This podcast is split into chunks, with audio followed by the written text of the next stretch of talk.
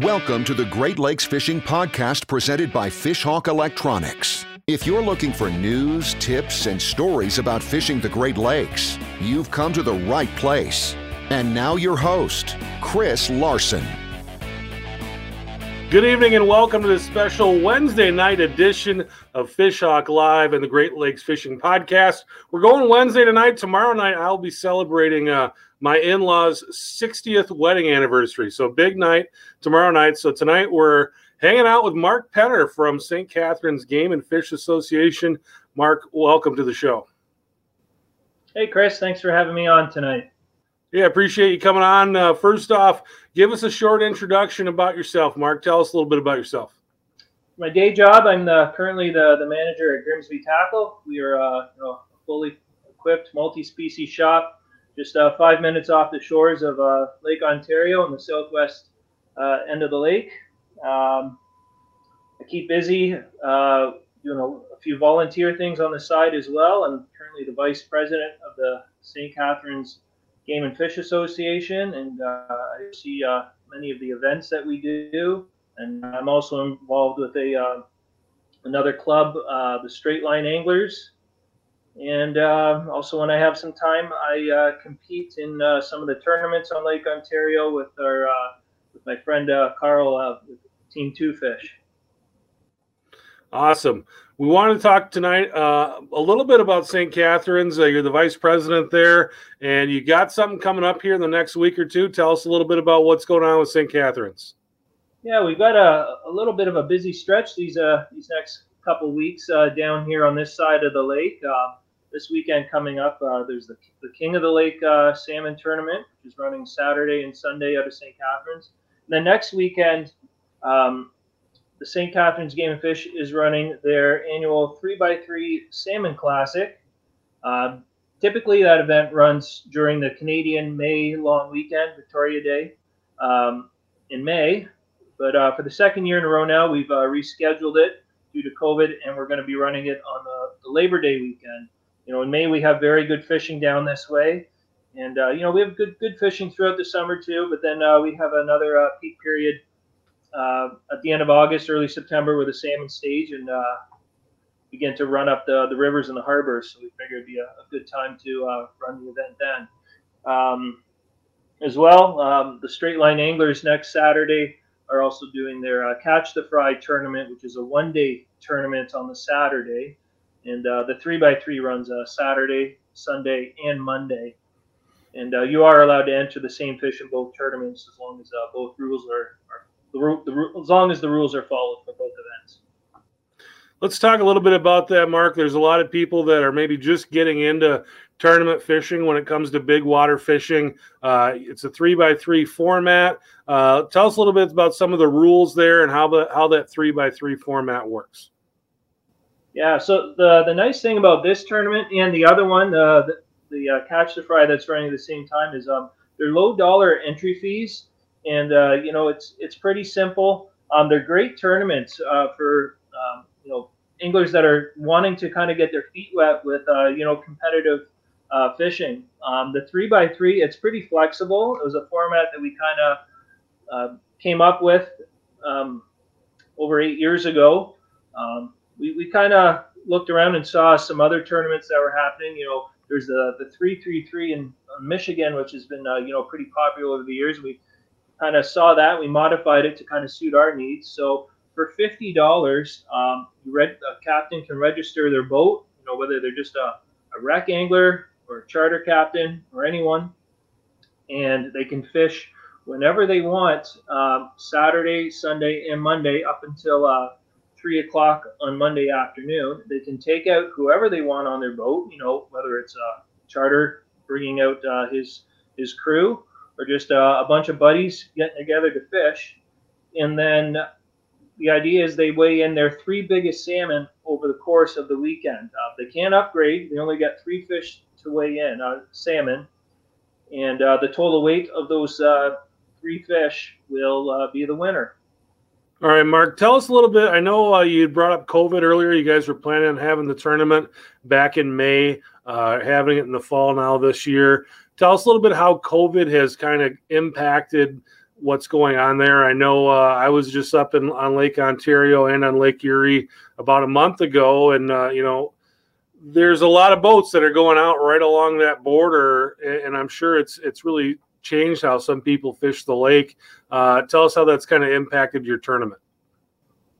Uh, yeah, so you know, it typically when the when the border is open, you are allowed to uh, go over and fish New York waters if you want because we are real close to the, to the border and you know the Niagara Bar both in the spring and in the fall can have uh, very good fishing. But currently, right now, we're uh, we're not allowed allowing people to, to enter fish caught over there because you are not supposed to cross the line. But you know we often it's not uncommon for uh, boats you know that have their licenses for both Ontario and New York State to uh, go back and forth on the line. Uh, you know, if, if the fishing uh, is pretty good and warrants it.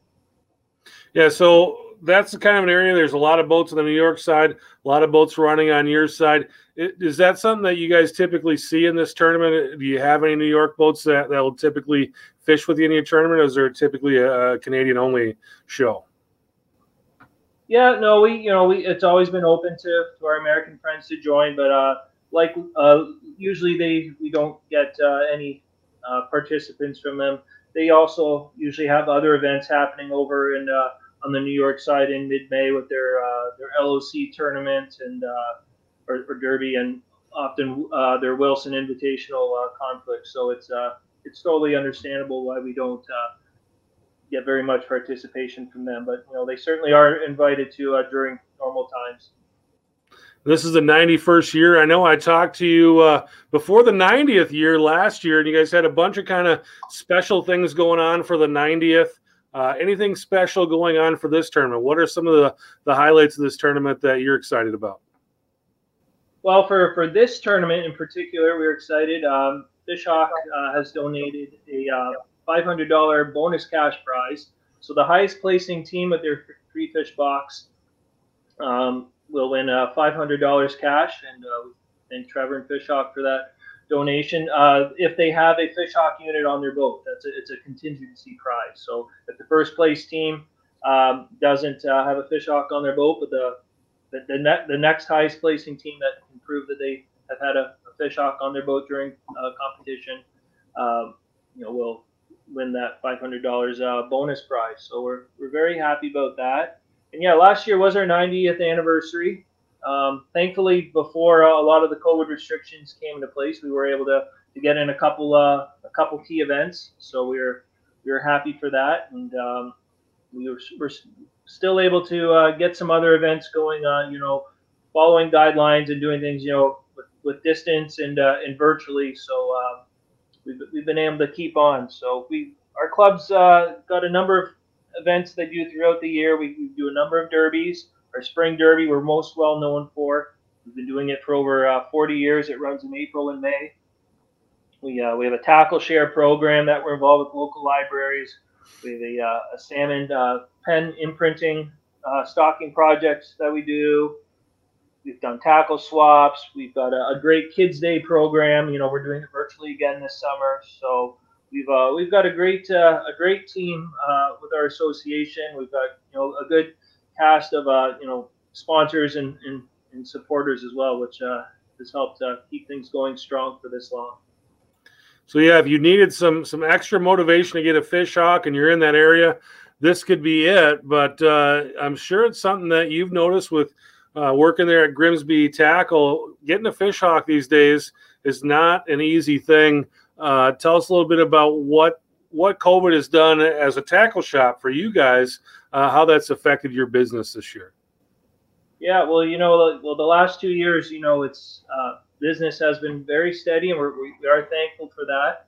Um, I suppose it's just because people have not been able to do what they've normally uh, been able to do, like uh, you know, many have not, you know, had soccer or baseball during the summers, um, stuff like that. Other other regular, you know, activities and vacations that they would participate in, they haven't been able to do. But fishing, for the most part, you you still can do. So we certainly have seen a lot of people either getting into fishing for the first time at different ages, or people who maybe used to fish for a while and then forever whatever reason have gotten out of it they're uh, getting back into it. So it's uh, it's great to see, and um, you know that Kids Day program that we've done virtually throughout the summer. It certainly has helped, uh, you know, motivate uh, families to get kids out fishing and get kids catching as many different species as possible.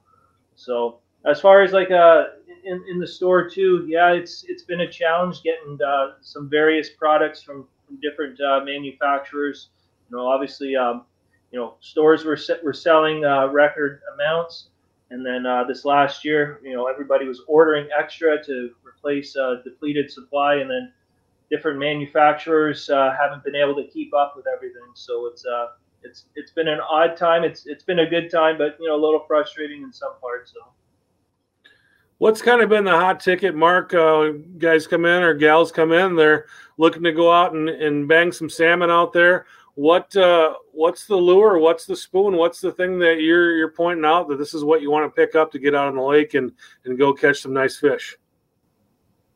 Yeah, I would say um, Dipsy divers or you know divers, you know whatever brand, um, they're pretty popular because especially for those that are just kind of getting into uh, Great Lakes trolling, whether it's Lake Erie walleye or Lake Ontario salmon and trout. Um, that's an easy way to get people set up for fishing if they're not quite ready to uh, get into downriggers and all the other gear. So you know, with a with a couple dipsy diver setups, um, you know, with spoons and a, and some uh, some flasher flies or you know maybe some worm harnesses too for Lake Erie um, that's an easy way to, to get folks uh, up and on some fish. They can you know get their lines down and away from the boat, and um, yeah, I'd, I'd, say that's been a, a big ticket item. Uh, divers in particular, the last few weeks have been a little tougher for us to get to from the different brands, but uh, it looks like uh, some more are going to be coming uh, down the supply chain in the next week or two. We're uh, we're very hopeful for, for the last little bit of the season, and um, and yeah, you're just you're, um, yes, spoons are, are pretty easy. You know, they're they're speed tolerant, and you can catch a number of different fish. So that's uh, you know what we encourage people to, to use a lot. And then flasher flies are uh, another easy thing for uh, those that maybe want to try and catch some larger salmon as well. Well, you're a guy with your finger on the pulse of fishing on Lake Ontario. Uh, you're talking a little bit about how things have changed, but can you just walk us through a little bit on kind of how uh, the seasons kind of go in your neck of the woods down there in that southwest corner of Lake Ontario? What's the fishing like? How does it progress throughout the year there? Yeah, so generally, most years, um, you know, those guys that have uh, early access to their boats, um, once we have a thaw and the ramps are, you know, available to use, it can be usually middle March, late March most years. And many many anglers are out uh, trolling the shallows for, for brown trout for a week or two as the water warms up. And then usually the first, second week of April, we, uh, we see some uh, more Chinook and, and coho roll in. And then uh, we have very good uh, salmon fishing uh, late late April through May is a is a peak time down here. Um, you know, we've also got the Niagara River here, so there are anglers that are kind of already fishing throughout the winter and early spring for uh, for steelhead, browns, and and lake trout as well. And then uh, you know, throughout the summer when the lake sets up, uh, it, the fishing can be quite good. Sometimes there's a, a, bit of a transition period in early June while we're waiting for the thermocline to set up, and then uh, fishing can be quite steady throughout uh, the southwest and uh, up and around to Toronto for uh, most of the summer, and then uh, another short uh, transition period, usually in early August. And uh, we're com- we're out of that now, and we're starting to see the the staging salmon, the matures that are going to be running up the various rivers and into the harbors in these next few weeks. So we're that's that fishing is just starting to get good right now. The last time I talked to you was back in January of 2020, and uh, we were talking a lot about pen rearing projects, and I know it's something that's near and dear to your heart. Um, tell me a little bit about what the return is like in, down in that area in the St. Catharines area. What what kind of fall return do you guys get down there? Yeah, so uh, in 2009, in that spring, that was the year that uh, the, the St. Catharines Game and Fish, in cooperation with the Straight Line Anglers and uh, many other uh, various uh, supporters, um, we got that project up and running with one pen. Uh, our the project now has four pens. Uh, every year, the amount of fish that we or, the fry that are in those pens, it can vary depending on what we're uh, allocated by the Ministry of Natural Resources. And then um, it's been yeah, so that, that started in 2009, and back I guess it would have been 2012 would have been the first year that we saw uh, the return from those fish when they matured, and uh, we certainly seen uh, an increase and an improvement in the uh, the August and the in the fall fishing, and, um, and that continued. I'd say right up until about 2018. Uh, the last two years, um, our, our returns have been a not not as good as we had hoped. There's other factors in play than that. We've had some stocking reductions. Um, some years, you know, you get some winds that kind of put push the fish out, and uh, not as many seem to return. But there certainly have been a lot of benefits uh, from that program since its inception. Uh, we were talking a little while ago about new people entering the sport and maybe uh, people transitioning from maybe just inland only anglers to getting out and fishing the big water. You and I were talking before we went on the air about uh, some of the big fish that have been caught this year. Seems to be kind of almost a banner year out there this summer. Had a, a, salmon in Lake Michigan caught uh, just recently in the last couple weeks that was uh, over 47 pounds, and you guys have had some some real giants come out of Lake Ontario here recently. Tell us a little bit about some of those fish that you've seen. Uh, yeah, so those I think there's been two documented fish, I believe, caught over 40 pounds on the, the north uh, side of Lake Ontario, just a little east of Toronto. Uh, one was caught at the beginning of uh, the One Derby, the Silver Salmon Challenge that started in uh, mid late June. And that was, I believe, 43 pounds in change. And then there was another one, I think it was caught just before the Derby actually started, so it was ineligible. It was also uh, in that 40 pound range. And then there's been a number in the high 30s. Um, there was a 26 pound steelhead that was caught and released. You know, there's been a couple big cohos that have been caught. We we think that they were hybrids, but still, uh, you know, big coho in the the upper 20 plus pounds are uh, pretty uh, rare rare catch, and uh, you know some big browns and big lakers as well. So you know, there's a lot of discussion on the what the state of the lake is, you know, with fish population and whatnot. But um, you know, to see these big extraordinary fish caught sure you know, gets the gets the blood going and is you know certainly a positive spin. If there are people out there that are, are thinking about making the transition and getting out there and fishing the big water, what, what's kind of your advice to them? Well, what, what I've always suggested, and it kind of ties into what we're talking about right now, um, I've strongly encouraged uh, joining local fishing clubs for, for many years. Uh, it certainly benefited myself and many of uh, you know my friends and others you know, it's a good time to, to meet local anglers in your area and uh, you can, you know, network and fish together, share some information. And, you know, sometimes you, you know, you fish some derbies or some, some tournaments together, or even if you don't even get competitive, um, you can still, you know, bounce ideas off each other because, you know, sometimes there's, you know, a few days or a couple weeks at a time where you're not on the water and then you, uh, you need to uh, kind of get back to where the fish are and, you know, thankfully, if you've got some friends that you can rely on, um, they can point you in the right direction as to kind of what the patterns and locations are. Um, as well, you know, there's just uh, a lot of good stuff that comes from uh, being a club, the, the camaraderie and some of the community service and the projects um, that can be done. You know, certainly not everybody has a lot of spare time to, to give these days. You know, it's not ex- uh, expected that, you know, everybody is on every committee and makes every meeting, but you know, just join a club, and if you can make a couple meetings a year and meet some people, uh, that's great. It's just uh, it's good for the whole big picture. And uh, you know, I'm very thankful that I've joined a, a couple clubs and uh, made some really good friends, and uh, you know, we've done a lot of cool things together over the years.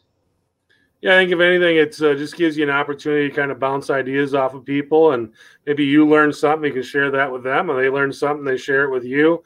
Um, speaking of sharing, if anyone has any questions for Mark, go ahead and drop those in the comments, and we, we can get on with that. But Mark, tell us a little bit about. Let's get back into the tournament here. Uh, what is it like? to put a tournament like this together and what, what kind of work goes into to putting something like uh, what you guys got going on here how much work goes into it and, and what what's kind of uh, the roles that people have to play what are things that need to get done to put something like this on sure yeah no it there certainly is uh, you know a, few hours or more that, that goes into it um, you know you got to arrange your, your your facilities and your rules. You have to get waivers together. You have to uh, you know maintain relationships with with sponsors and to uh, and you know put your prize packages together. Um, you know it's it's a labor of love for all of us. Um, you know we enjoy participating in the events. We like seeing the events go. It's fun when uh, you know all of our friends and just the, the community gets together. So there certainly is a a bit of legwork that that goes into it. But if you have a strong supporting group, uh, you know, less hands make uh, make less work. So it's it, I, I do get a lot of enjoyment uh, out of it. And you fish tournaments as well. And you know, I, have never fished a tournament on on the big lake doing big fishing, uh, but I've also but I have done quite a bit of tournaments uh, as far as like fishing, ice fishing tournaments, that type of thing. And there's a lot of prep work that goes into that. You can't just show up and, and go fishing. Tell us a little bit about how you prepare for tournaments with your team and what you guys are doing as a week or two before the tournament approaches. Sure. Yeah. And, you know, we're just uh, into that uh, this week now, um, preparing for, for a tournament. Um, you know, it usually starts at, le- at least two, well, you know, we, we prepare, you know, all year long. But as you approach a tournament, let's say the week of, you know, you're you're making arrangements uh, if you hadn't already with your, your docks and where you're going to be staying. If you're if it's uh, you know if you're out of town and it's not a local tournament, you're you know you're grocery shopping, you're prepping all your gear, and at the same time you're trying to get in as much pre-fishing as you can and just trying to stay on top of uh, you know what what the patterns and the locations are you're constantly watching uh, wind and weather conditions as they as they change and as you get closer in the day. So you know it's it's a lot of fun. You know uh, I've been with uh, our team for I believe this is our seventh or eighth year now together competing. You know Captain Carl's been at it for for much longer, but uh, it, it's it's a lot of fun. Uh, we've made some good memories along the way. We, we've learned a lot you know, we've, we've had some some really cool up periods. We've had you know we've had some downs that we've learned from. How does the fishing differ? If you're going to go out and just go fishing for fun, uh, how is it different fishing, you know, casually compared to tournament fishing? What is what is that like? Tell us a little bit about about how that would be different when you head out. Yeah, I think it's just a lot more prep work that goes into it. You're you're constantly watching uh, a lot of different things. You're constantly watching the weather. You know, water temperature changes. Um, gear prep. You know, you're you're always you know checking the checking your your line for weak spots and knots, retying things, having extra things kind of ready so that you can be very efficient with your time. Um, yeah, it's you're, you're just you know. I, I do a lot of those things when I'm fun fishing the last few years just out of habit because I've been doing that for a number of years tournament fishing but uh, it's just um, on, a, on, a, bigger scale when you're tournament fishing. You're just a, little more aware of uh, everything that's going on. Perhaps you know if you're just you know going out after work, just fun fishing with uh, nothing on the line, um, you, you, might be a little bit more uh, relaxed about it. But I guess it just kind of depends, uh, you know, what you put into it. All right, got a question here from Facebook. It's Martin. He wants to know uh, are 40 plus pound fish normal on the north side? Uh, do you expect to see some in that 45 class uh, later on this fall? There was a time when uh, 40 pounders were uh, much more common uh, from the late, from the mid 80s through the early 90s, and even up until the late 90s. The, the late, the, I think it was 1999 when the current Lake Ontario record salmon was caught. It was a 47 pounder, I believe. It was, I think it was caught off Bronte, which is you know 20 minutes or so from uh, from Grimsby, or uh, where we are. Um, but no, there's there's certainly I, I don't know how many 40 pounders have uh, been documented on the Canadian side since that time, but there there have been a lot. Um, it's it's hard to say um, whether we'll see bigger ones. Sometimes we seem to think that the the bigger fish come, uh, you know, early July around then because kind of that's at their, at their peak feeding. Even though they'll, they'll still feed up until August now, um, you know, their digestive systems uh, change a little bit, but you know, it, it's hard to say. But it sure would be cool if we did see another uh, special fish like that, whether it's on our side or you know down by the Salmon River uh, in Oswego. They they're known for their big fish as well. Yeah, things have changed on Lake Ontario, and I, am pretty new to this, but uh, just from talking to other guys, it seems seems to me that uh, that was the the bigger fish were more common. Um, the bait has changed in the lake, and, and, what what these fish are eating and what they're doing. Uh, can you kind of elaborate a little bit more on how or why the size structure of salmon on Lake Ontario has changed compared to what it was 25 years ago? I think it's just a, a combination of uh, you know the uh, the amount of fish that are in the lake versus you know what the the, the bait fish population is like, and also uh, genes and or genetics also plays a, a, big thing. Uh, there's some discussion that maybe the, the gene pool in Lake Ontario for the salmon it's a it's a little maybe watered down, and so and it also depends kind of on what fish uh, they draw the uh, the eggs from for when they're uh, uh, getting them from the rivers in the fall for the hatcheries. Uh, you know, there's been some talk about you know how they always just kind of take the fish that's available and maybe they're not always size specific. So if they're just you know take taking the eggs from uh, you know 23 to 25 pound fish, then maybe that's kind of what the what you're going to see you know four years later after they hatch. But um, they've been trying a few different things over the years. Uh, more recently, they've been taking uh, wild uh, eggs from wild salmon returning to the Ganaraska River, which is one of the most uh,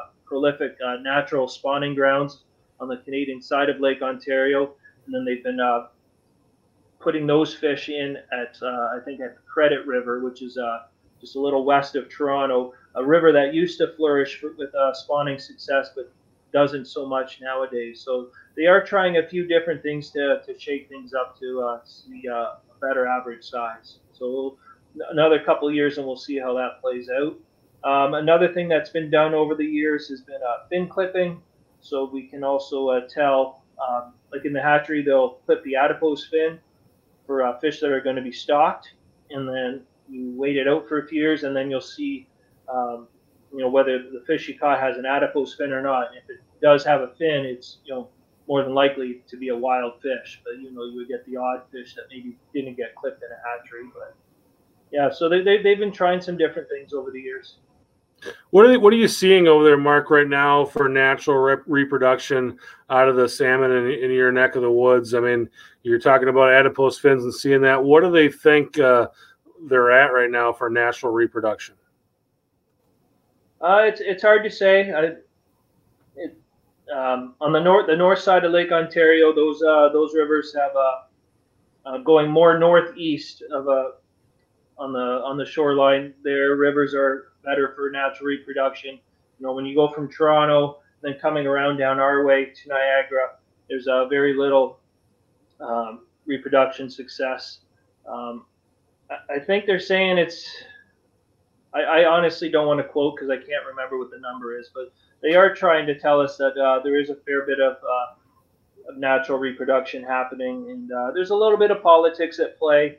Um, you know, some people believe that the MNR is trying to get away from salmon stocking and um, you know more lake trout and Atlantic salmon because those are like the natural heritage fish of the lake. But um, yeah, it's it's hard to say. But I think they are we are seeing a little more than uh, than we used to in the past. Yeah, that's a tough deal because I think a lot of these fisheries groups they want to see, you know, kind of those heritage fish. They want to see the lake trout and the Atlantic salmon, but there's a lot of pressure from from anglers who want to go out and catch the king salmon because they're bigger, they're fun to catch, and and it's just and and the table fare is good as well. Uh, how, how do you think that, that all balances out when they have to work with, you know, maybe trying to return the lake to what it was like to keeping anglers happy? Yeah, it, it's it's a tough balancing act for sure. Um, you know, for over 20 years now, they have tried to uh, reintroduce the Atlantic salmon with uh, very subpar, subpar success. Um, you know, they, they continue to put a, a, lot of lake trout into the lake. Um, you know, I'm not going to knock lake trout. You know, there there are times when they're nice to have for the charter captains. You know, when the the salmon or the brown rainbow trout fishing can be a little tough. You know, lake trout are often, I won't say always, but often they're easier to find and and to, to catch a few. And, you know, they can reach over 20 pounds, which is a, a nice fish for uh, for someone who doesn't get a chance to, to fish very often. So, and you know, we, we enjoy catching the lake trout too in the wintertime when we're fishing the Niagara River at times. But uh, definitely, you know, the Chinook, the coho, and the rainbows and, the browns are uh, are definitely more desired by uh, by most uh, sport anglers. And uh, you know, also, you know, some people believe that the lake trout are eating a lot of the alewives too, which uh, you know the other more um, prize fish could be uh, feeding on as well. Well, Mark, it was great talking to you. I'm glad that uh, you were able to come on and tell us a little bit more about what St. Catharines has going on and just talk about the fishery in your area. Is there something that you wanted to talk about tonight that I didn't ask you about? Uh, yeah, no, just a, a couple details about the events uh, for, for next weekend. Um, you can go on this on the St. Catharines Game and Fish uh, Facebook page as well as our website uh, www.scgfa.ca and uh, a lot of the info will be there. So the three by three is running next weekend. You have until the Thursday night at 5 p.m. to uh, sign up, and that is done online. Again, it's fifty dollars a boat, and for those that want to play for a little extra money, um, optionally there is a, uh, a side bet being run by uh, Justin from Reel Therapy uh, Sport Fishing Team. So it's an optional $300 entry fee, and for the for the top three boxes as well, if, uh, if people want to get in on that. And then uh, the Catch the Fry tournament, which is being run by our, uh, our other local club, the Straight Line Anglers. It's being run on the Saturday uh, from 6:30 until 3 o'clock. And the Game and Fish page will also share all the details for that as well. For that, you can uh, sign up uh, the morning of, and you can depart out of either Port Dalhousie or Port Weller Marina.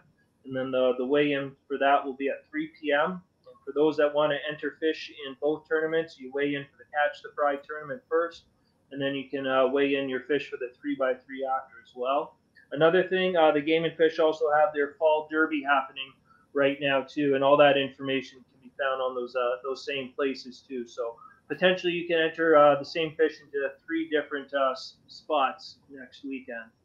So hopefully we have some uh, good weather and uh, the fish cooperate, and we can all have a have a good time at the end of the season. You know, when there hasn't been a lot of regular scheduled events going on. Well, good luck, Mark. I hope uh, that the event is a big success, and I hope that uh, the person who wins has a Fishhawk on board. It'd be great to be able to award that extra 500 bucks to the winner. Thanks for doing this, Chris, and uh, appreciate all the other podcasts you've been doing throughout the year. They've been uh, great to tune into. Thanks so much. Thanks to Mark and thanks to everyone for listening and watching. And we will talk to you next time. Thanks for listening to the Great Lakes Fishing Podcast presented by Fishhawk Electronics. For more information on fishing the Great Lakes, visit our blog at fishhawkelectronics.com.